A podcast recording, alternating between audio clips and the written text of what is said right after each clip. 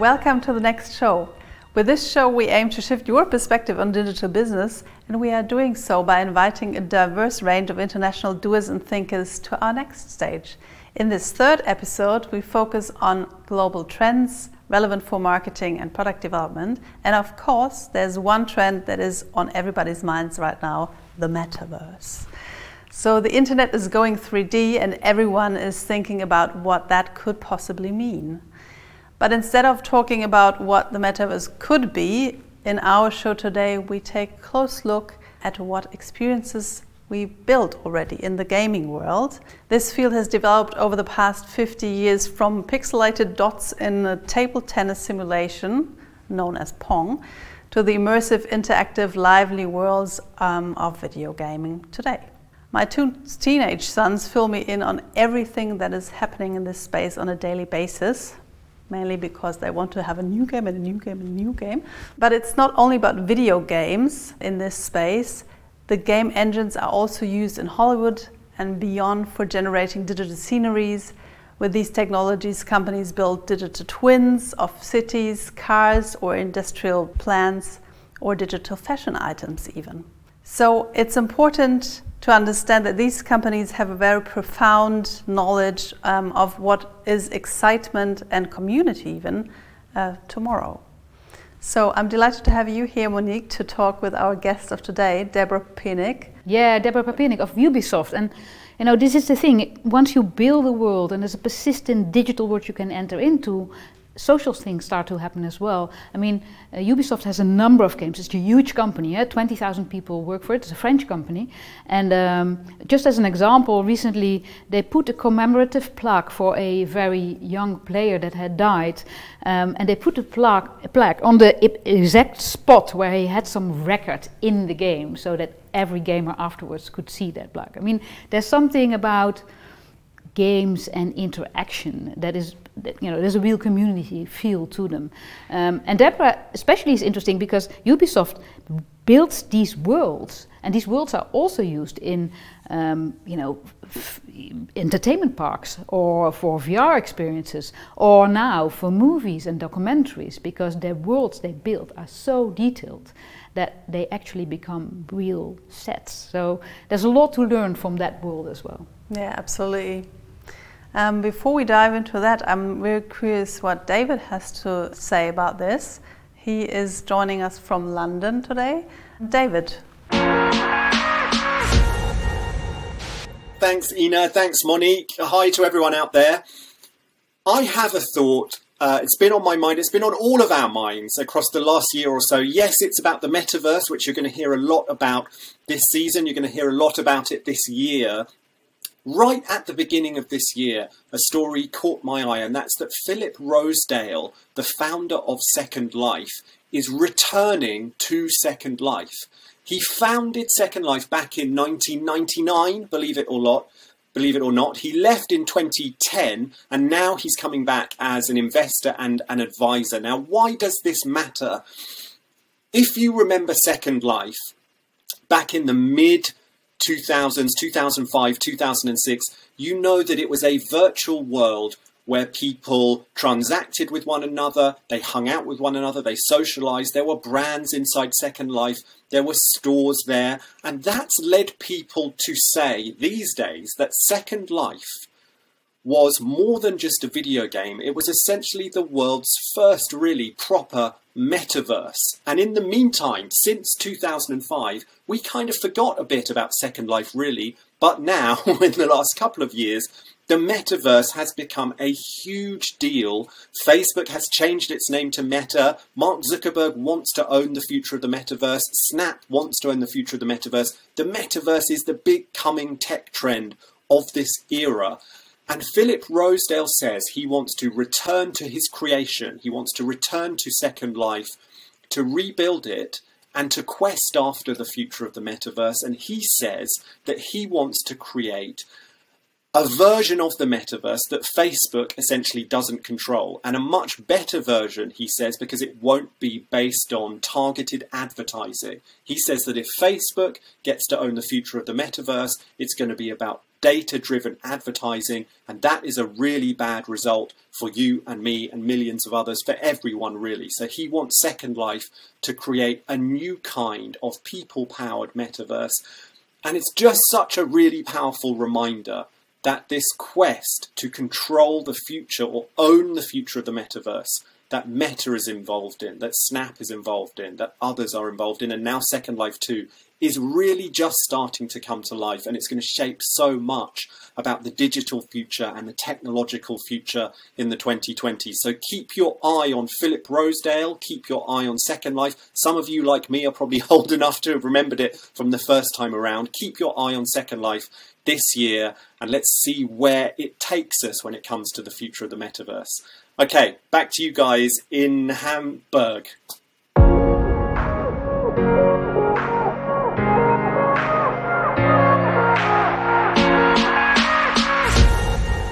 The internet is going 3D this year. I mean, if you call it spatial computing or immersive tech or the metaverse, um, the biggest companies in the world right now are looking at 3D worlds, at permanent worlds that you can be in and interact in.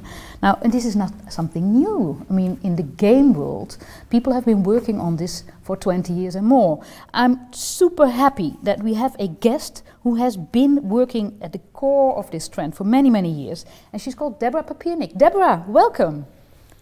Hello, Monique. You are the VP of New Business and Strategic Alliances for Ubisoft, and now, Ubisoft is a huge, huge company, right? I mean, it's French, you make video games. How many people work at Ubisoft? Oh, uh, close to 20,000. And we're a French company, but yeah. we have studios worldwide. Yeah, you have studios all over the world, and more than 16,000 direct people actually developing the new games, or really working on the games. Um, market cap of 1.8 billion euro, just to show that Europe has big, big, big companies. Um, what are the most famous games? I think a lot of people will know, but I'm asking you.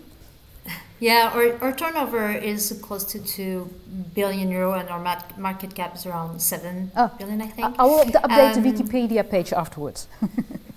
uh, the, um, our biggest brands are Assassin's Creed, yeah. uh, that explores uh, history uh, but also Far Cry, the Tom Clancy series, Watch Dogs, The Division, Rainbow Six, which is huge on esports, um, and also brands like Just Dance or The Rabbids. So we have a catalog that's wide enough to please all the family, and we also have games on mobile. And games that have fans, people playing the games for many, many years, right? I mean, this, this is not like a game comes and goes. It's, it, the game itself is almost a permanent world where people come back to all the time. Yeah, it always starts with one game, and a game can then turn into a franchise. And Assassin's Creed was born about 15 years ago. The Rabbids as well were born like 12 years ago or so. Just Dance also. So um, it's different iterations where it's not just more of the same. We also explore new gameplays. We make the games evolve, um, and they turn into brands and brands with which we can also do something else than just games. We're also active in uh, TV and movies and and all kinds of books and comics. Like they really have a huge content that can be declined in other fields of entertainment and more. Because I understand you also, it goes as far as even doing theme parks, and I mean, the, the brand can extend to the real world, so to speak, in many different forms as well, right?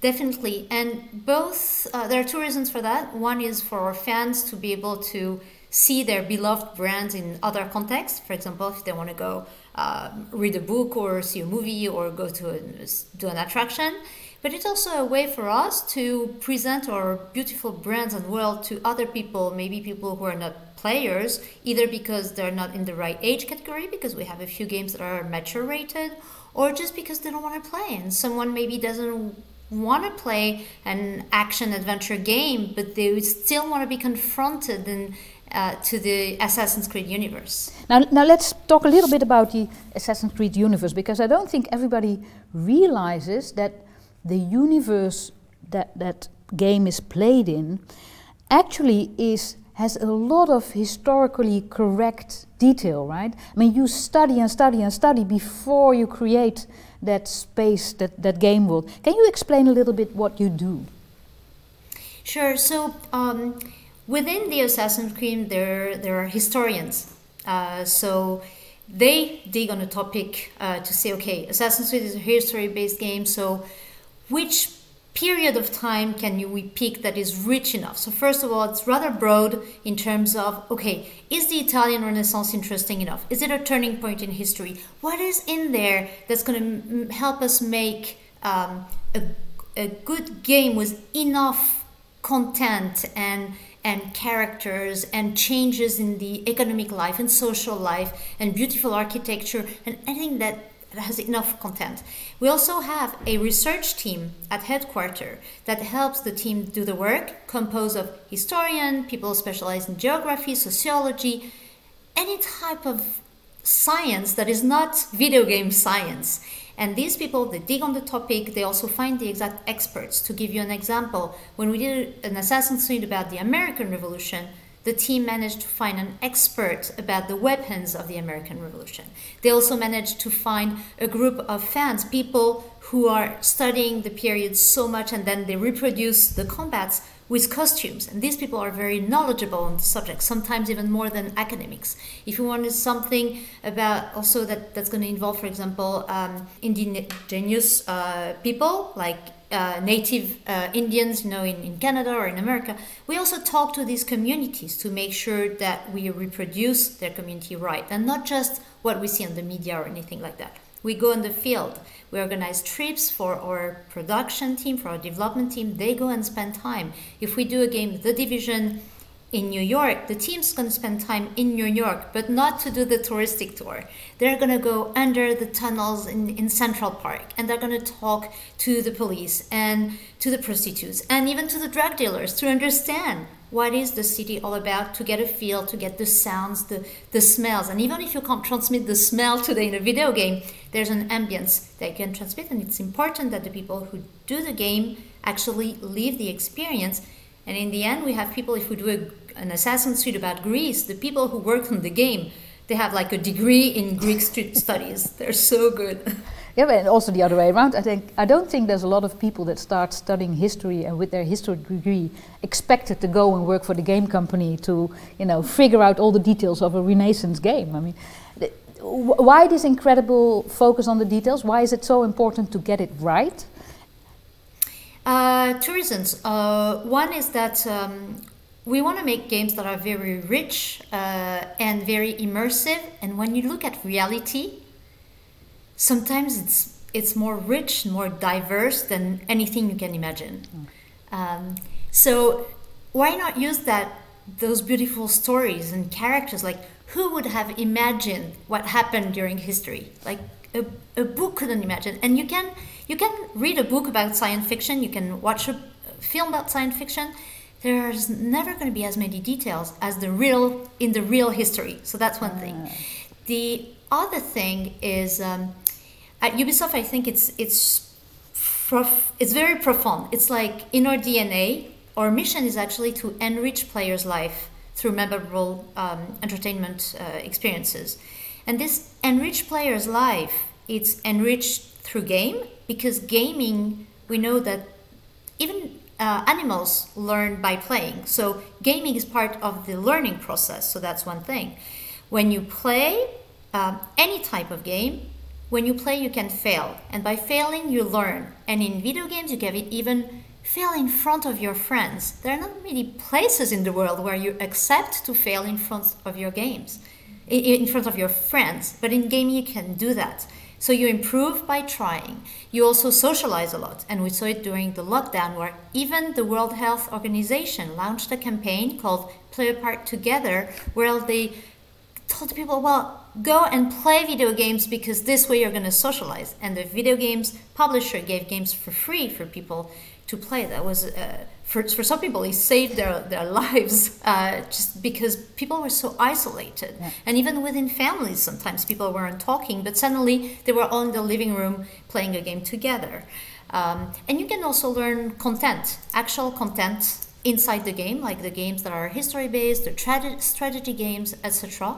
Uh, and you also gain self confidence that that whole thing of trying again and again, and the fact that it's okay to try again and again, gives you also confidence with all the rewards that you get little by little.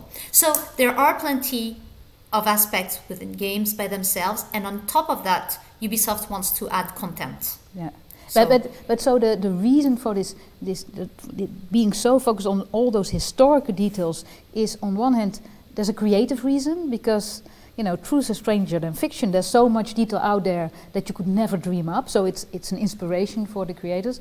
And on the other hand, it adds to the gameplay by making things difficult, harder to understand, learning things, and and how I know because in the end, Assassin's Creed, of course, is a, a, a battle game. You know, I know that you've also expanded that world to an educational audience, right? For the people that don't want to play the game, they could also go in and could you explain a little bit about that?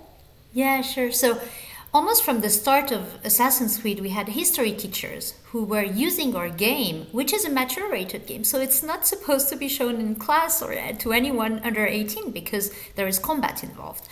But because the representation of the Italian Renaissance or of the Golden Age of Piracy or of the American Revolution were so good in our game and, and, and very close to reality. They were using, they were capturing videos inside the games to show to their students in the class, in, in high school, or in even in primary school sometimes. So they, re, they were all talking to say, hey, can you do a version of the game that does not have combat and where there's no pressure of time? Where you can just wander in the world and learn about that world in that period of time without it being really a game. And we decided to go for it.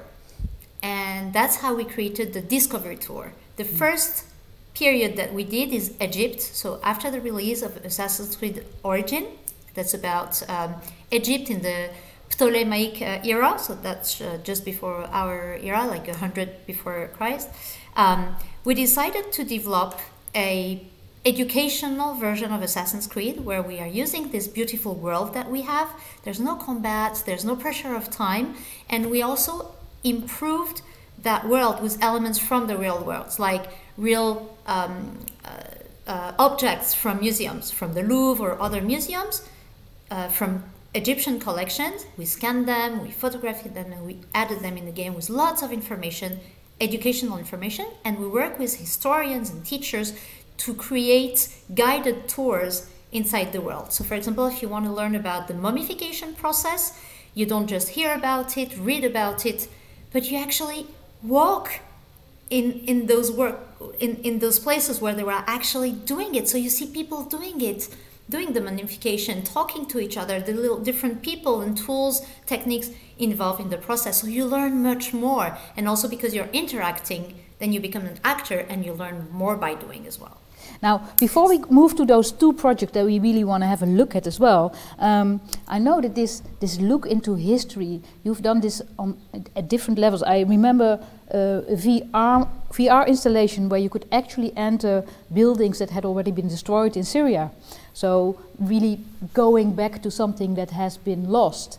And if I understand correctly, you're still working on this big project with uh, universities to recreate some historical uh, cities in Europe as well, right? Just to yeah, there is um, there's the project Time Machine that's led by EPFL, uh, Polytechnique uh, Lausanne, a federal. Um, École Polytechnique Fédérale de Lausanne in Switzerland.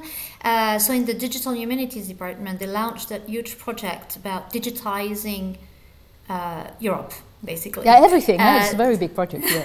yeah. yeah. Um, and, and make that available to everyone. So they have uh, antennas, kind of like in in all countries and all the cities that are interested uh, including in the Netherlands, in France, in Germany, everywhere. And um, so the idea is to work together. Uh, so most of the partners of this project are actually universities and researchers, historians, and there are very few private companies like Ubisoft or Iconem who's doing the photogrammetry, for example, for the sites that are in danger. And it's great for us because we're also confronted to the historians um, and to their work and in our in our role as a video game company, we're entertainers, so we use history as a base, as an inspiration, but we're kind of free to tweak history It's okay because we're entertainers, the same way they do in movies. You know, when you do a historical movie, it's not always a documentary. Yeah. A documentary has to be accurate. A movie can tell a different story, Yeah. even if it has the iconic characters or the iconic monuments. The same thing in games. Think about a painter. Okay, you can have exactly the same photography of a place and the same painting. The photography is going to be more accurate, but the painting is not going to be as accurate. But the painting is going to transmit something else. It's going to transmit a different emotion. It's going to it can decide to trans to to give you an emotion of drama, for example, and you have an impression there's a story there that maybe you don't have in the picture. It's the same thing with games. Yeah. We use history at the beginning, but we can also decide to tell a bit of a different story based on that history. Now, there was a moment in uh, recent history, which it, it, it doesn't happen very often, but sometimes there's a moment that everybody in the whole wild world is realizing something's happening here. My son was on a school trip to Paris, and his whole class, of course, was, you know, beaming over all the social webs what was happening there, which was the Notre Dame was on fire. The Notre Dame was on fire. It's a huge event. Um, now, Ubisoft said, let's make a game. Tell us about that game, because it's, it's super interesting what you've done there. Go ahead. So actually, um, when um, when Notre Dame uh, burning, was burning, uh, people all over the world started sharing memories of Notre Dame. So posting photos, videos of their visit of Notre Dame, and the gamers among them, they posted videos of gameplay. Like Yeah. they played the game Assassin's Creed Unity that had released five years earlier, a game about the French Revolution where uh, we had a beautiful representation of Notre Dame. So they played the game because that was their memory of Notre Dame, their own memory, and and the emotion that they felt when Notre Dame was was burning was so strong that they remembered that strong emotion more positive i hope the strong emotion that they lived while playing the game. And all over the world they shared it on the internet even like all the tvs and the, the news um, also uh, posted those videos and they even said ubisoft's going to help for the reconstruction because they have a 3d model. Well not exactly because our model is only 90% exact so you can't use it for reconstruction. And thankfully there are scans that are much better. So ubisoft gave money for the reconstruction. We also made the game Assassin's Creed Unity available for free for people to play with it and own it. And then Assassin's Creed is a game for people over 18 and people who want to play games and, and action adventure games. And I was like, too bad not everybody can, can see this model. It's mm. beautiful, it's very close to reality. We can do something very emotional, like that visit can be very emotional until people can go and visit Notre Dame again we should do something that's for everyone. And I asked my team to pull out the 3D model from our game and to um, turn that into a virtual reality experience where you can put on a VR headset and actually walk in Notre Dame. So, just a couple months after the fire, we had a five minute experience where you have 10 different points of view. You are inside Notre Dame. You, in your living room, you can define a zone of 3 meter by 3, and you actually walk just as if you were there. And inside, outside, you're teleported automatically to each scene. Uh, outside, and you even have a tour in a balloon above Notre Dame, and that's also in a Paris that's a lively Paris. It's not just Notre Dame itself, but it's within Paris. So it's Is, it- a is, it, is it today's Paris or is it Paris, the historic Paris? It's actually the Paris from Assassin's Creed Unity. Okay. so it's the Paris of the French Revolution. And one thing that's important, you know, I told you about taking liberties um, Yeah. uh, compared to history. When we decided to do the game Assassin's Creed Unity, it's on the French Revolution. But we decided to represent the Notre Dame of Viollet-le-Duc that was built 70 years after the French Revolution. Okay, yeah. Because during the French Revolution, there was no spire in Notre Dame. There was no gargoyles. Yeah. It was a, a Notre Dame from the Middle Ages. And we did that because we wanted Notre Dame to be recognizable worldwide and also because the assassins needs to climb everywhere, so it needs to be really high.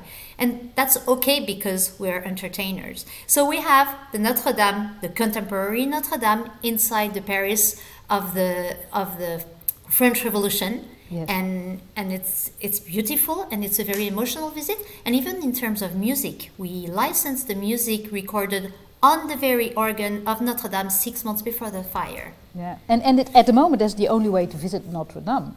But right now, you, you move this, this idea of going around in Notre Dame into a, a sort of escape game, right? It's coming out soon, I think in two months or something, um, yeah. where you have an hour to save the Notre Dame. exactly. So it's actually because, well, Ubisoft already has escapes games in virtual reality. So we already have three one in Assassin's Creed in Greece, one Assassin's Creed in Egypt, and one Prince of Persia. So these are based on our brands.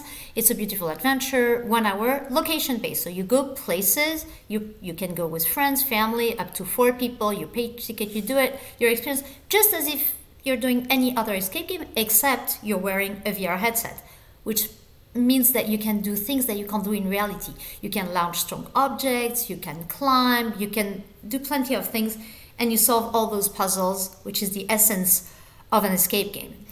And actually, last year, Jean Jacques Annaud, the filmmaker, came to see us and said, Well, next year I'm releasing a movie about the fire of Notre Dame. It's not a documentary, it's a movie, but it's going to be very close to reality. It's going to be, it has so much, so many details about what really happened and when I'm telling you that uh, reality is sometimes richer than anything you can invent, for example, the four among the four people that were the first one on the fire of Notre Dame, there were two girls and two boys, and most of them had never seen the fire. It was their first time seeing a fire. And when he told us the story, he said, even if I had written the story, I would never have put two girls, like two beautiful young girls who had never seen a fire. People would have accused me of like pretending equality. But actually, their history was yeah, here. So, so that's just one example. And there were so many um, events during that fire that people don't even know about. So the film is going to tell all that story. And he said, "Well, does Ubisoft want to do a game?" And I was like, yes, we would love to, but one year is way too short to do a game. You know, to do a big game today, we need three to four years. About uh, it can go up to 1,000 people. It can cost 100 million, and in one year, we can't do a proper game. We can do something. It's not going to be great, so we're not going to be proud of it. So we don't do anything that we're yeah. we're not going to be proud of. Said, but I have another idea. We have those three escape games. We have a network already about 600 escape rooms worldwide in Europe, America, in Australia, in China that are operating or escape games, um, we can add another one. We can do an escape game in Notre Dame. We already have the 3D model, so we don't need to create that, so we already have the time. We need to concentrate on adding the elements we don't have. We didn't have some parts of it and the, the beffroi, I don't know the English for the beffroi or the hotel, but all those elements that were important in the fire but that we didn't have in the original model. And we can invent a game where you have to save the relics and fight the fire before it's too late.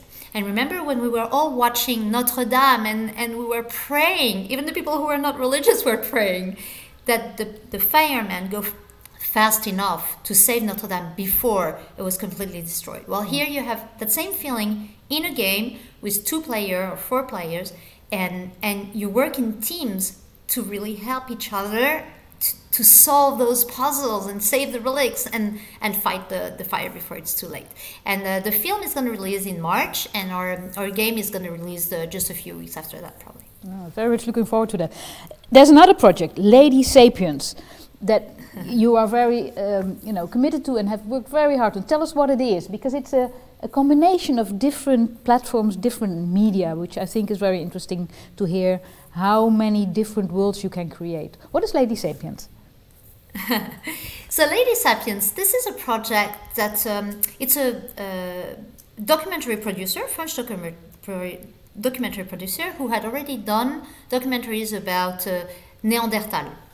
Uh, prehistorical um, uh, Neanderthal. So, and they were wondering about what to do next, and they said, okay, we'll do something about sapiens, but what can we do that no one has done before? And that was uh, a time where we're, the, we were talking a lot about that was also Me Too and and all the thing about equality men women and how sometimes historians forgot about the role of women during history and said well there was never a documentary about the prehistorical woman is there anything interesting to say? And they digged a little bit and they found out that recent research shows that the woman had a very big role during prehistory, that actually men and women were equal. The society was not organized by genre but more by capacity, and actually the grandmothers were usually looking at the kids so that the mother could go out and find food, and the mother, the, the women were actually bringing about 70% of the resources. They were not staying at home sweeping the cave or anything like that. So they had materials. They presented it to France Télévisions, the biggest uh, TV channel in France, and they loved the idea. They said, yes, go for it. We'll put it on the biggest science slot on TV. But how are you going to sh- like illustrate the scientific purpose? Because if you only show people wearing a blouse and microscopes and, and some trees and some stones and, and bones, it's not going to be very exciting, you know, for primetime TV. And one of the co-scenarists of the documentary was actually a consultant for Ubisoft on one of our games. Not an Assassin's Creed game, a Far Cry game. Yeah. So Far Cry is also an action adventure game that is probably even more gamer uh, than, than Assassin's Creed. That is also for people above uh, 18. And in one of the episodes, the action took place during prehistory. So we did that job of working with historians and, and and, and experts of all kinds to reproduce history, to make sure the trees were right and the, the animals were right, and, uh, and even that um, uh, what people were wearing at that time uh, was right. And said, I know someone who has a good representation of prehistory and a living representation of prehistory. So that's how they contacted us, and we agreed to let them use our images inside the documentary and in our, our games, we now have a camera that works. It's a debug camera. It's not for the general public. It's for for the developers. A camera that we can move inside our world, our world a little bit like a drone. So we're using our world like just like a 3D world, and we can pilot the camera just as we would do in a real world. Yeah. And the, the the actual the scenarist of the documentary, the first thing he did is buy a PlayStation and play Far Cry to know about the game the same way he would do about knowing about any landscape. Yeah. And uh, then he sat with a technician from Ubisoft. They did all the captures in game to illustrate the, the scientific purpose. And in the end, on a 90 minute documentary, you have 17 minutes of Far Cry Primal. It's yeah. huge. Yeah. It's the first time that a game is is illustrating a scientific documentary. And it was actually broadcasted in France at the end of September. It reached 1.4 million just on the very first broadcast. And then you have replay and everything. Mm. And this is double what they usually do on that science slot. So this yeah. is huge. It's a co-production with Canada. There's also uh, NHK in Japan. So it's a worldwide documentary. And then we said, this documentary is very immersive, it's great, but can we go further in immersion? And the best tool for immersion today is VR, so we decided to develop a virtual reality experience that puts you in the very shoes of Lady Sapiens. So now we have a 12 minute virtual reality experience where you are Lady Sapiens, the woman of prehistory, and you you carve your weapons, you um, you draw on the cave. You know, everybody dreamt of leaving their mark on a cave, um, and and then you go uh, after the the mammoth and everything. And this experience, uh, we used, we reused assets from our game. So we exported trees, animals, any assets from the game Far Cry to gain some time to go really faster. And we were able to do that with a very small team actually to develop this. And you can see the experience, for example, at the uh, uh, French uh, Natural History Museum, which is a very big institution, a scientific institution. So it's it's there. Uh, it's available there. It's also available in the southwest of France in a Paleolithic uh, site. In a and cave, yeah. When, yeah, and when they saw, when they saw what we had with animals, they said, "Hey, we're interested in documentary about animals. Can can you do something like? Can you do a short film, twelve minute film about animals?"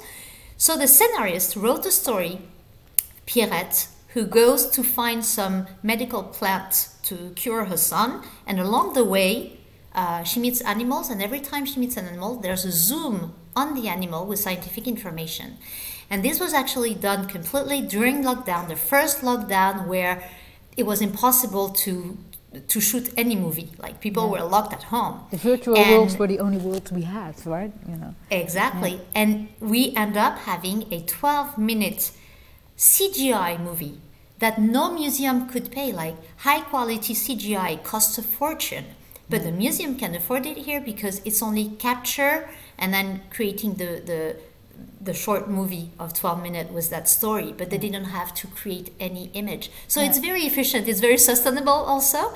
Um, and and it's great also because to when you look at it it comes from a mature rated game and it ends up being an educational film. And even the documentary that i mentioned the, the full-length documentary was also recut in short capsules for kids. So on the website of france tv called lumni that is for kids the educational part of the French Revolution.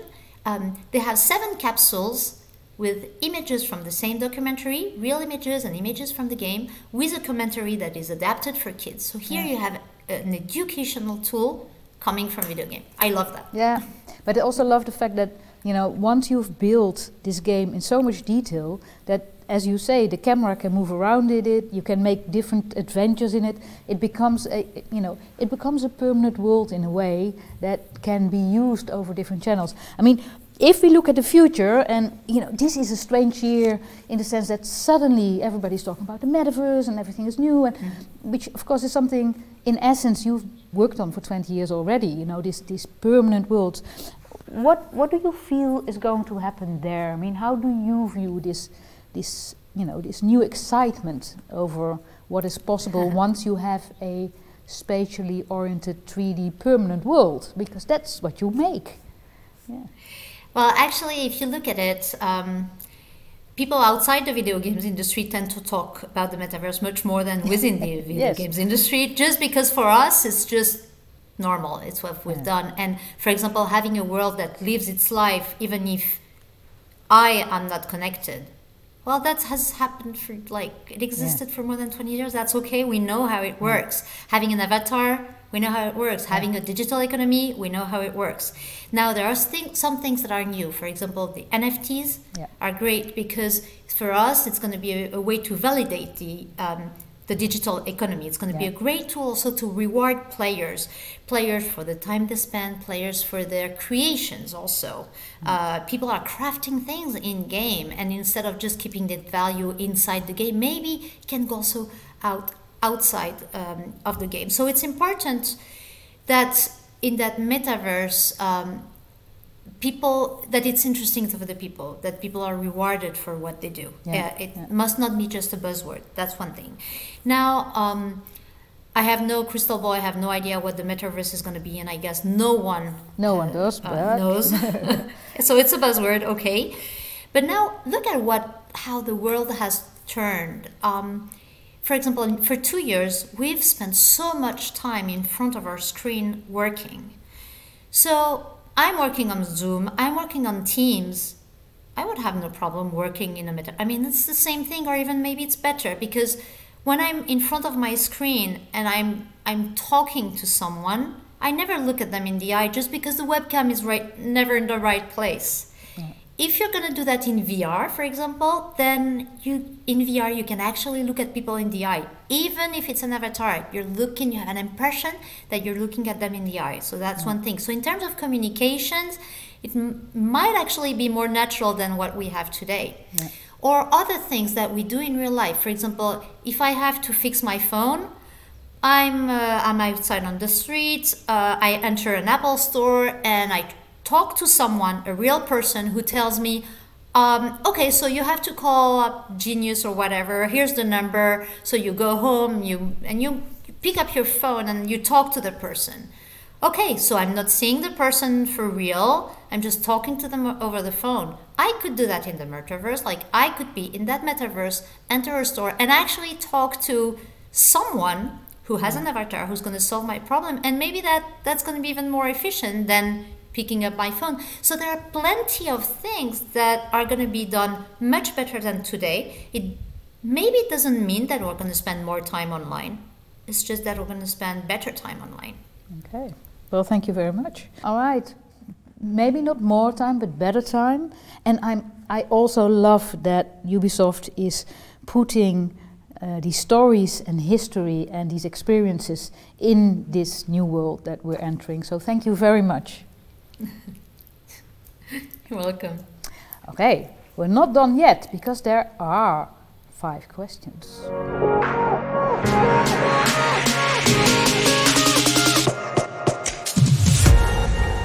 So imagine this it is the near future. We have an acute crisis on planet Earth, but lucky you, you are one of the chosen ones to be able to fly away to the planet next one. There, together with all these great pioneers, we want to establish a new base, a new home for humanity. But before you can board the space shuttle, you have to answer five questions.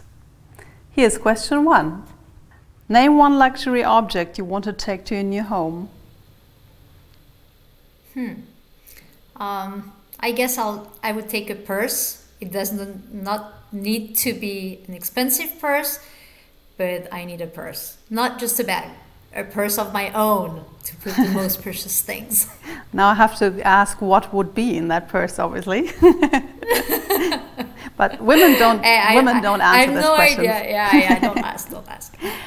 So, which book should everyone read before boarding the space shuttle? Um, I would vote for The Little Prince uh, by Antoine de Saint Exupéry because it's not just a story for kids.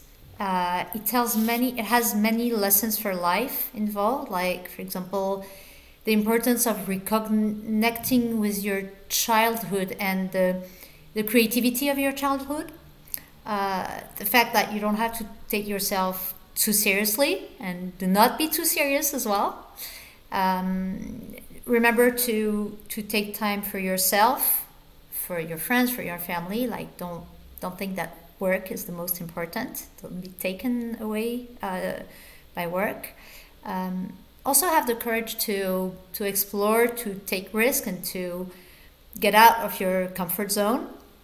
Um, and also um, the importance of choosing with your heart and having knowledge is more important and, and actually the more knowledge you have the better you are at using your intuition so root your choice in your knowledge but but choose with your heart and and i think we forget about those lessons when we read the book because we only uh, we only think about the story for kids, and it's much more than that. Yeah, there's a lot of in that book, definitely. And if we find a rose on the new planet, we also know how to behave with her.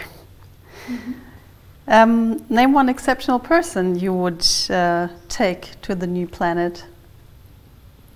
Um, I think I would bring uh, someone like uh, Leonardo da Vinci because he was at the same time a scientist, an engineer, but also a painter, sculptor, an art- architect, and a philosopher. So he had like not all of the knowledge uh, of that period, but he was interested in so many things. And also, he dreamt big. He, he dreamt of things that didn't exist, and that's what we need, I think, if you want to continue to evolve in society. Absolutely. Creativity and curiosity that mixes definitely is something we need to explore this new planet. Create one law that bans something from next one forever. Um, for me, the things that is the most terrible uh, is torture, any kind of torture. So willingly hurt someone um, and sometimes just for nothing and something to make them say or do something. And uh, so the most terrible for me is torture. Great choice. And if you could please name one tradition from planet earth that you would take to the new home what would that be? I think i would take uh, celebrating because it's not useful per se like you're not creating anything you're not selling anything you don't make money out of it or anything like that but celebrating it what engages people to do more I'd love to celebrate with you on the next planet. So you're allowed to board the space shuttle with us. Thank you so much for your time and playing this little game with us. And uh, hope we see us in person at some point again in Hamburg. Oh, yes. Thank you. Thank you for the fascinating conversation today, and also thank you for watching. If you want to learn more about the next conference, the book that's coming up, the insights on our blog, or watch more videos, please visit nextconf.eu. Finally, I'd like to thank our partners, Accenture Interactive, Faktor 3 and T3N for their support. Hope to see you next time. Bye.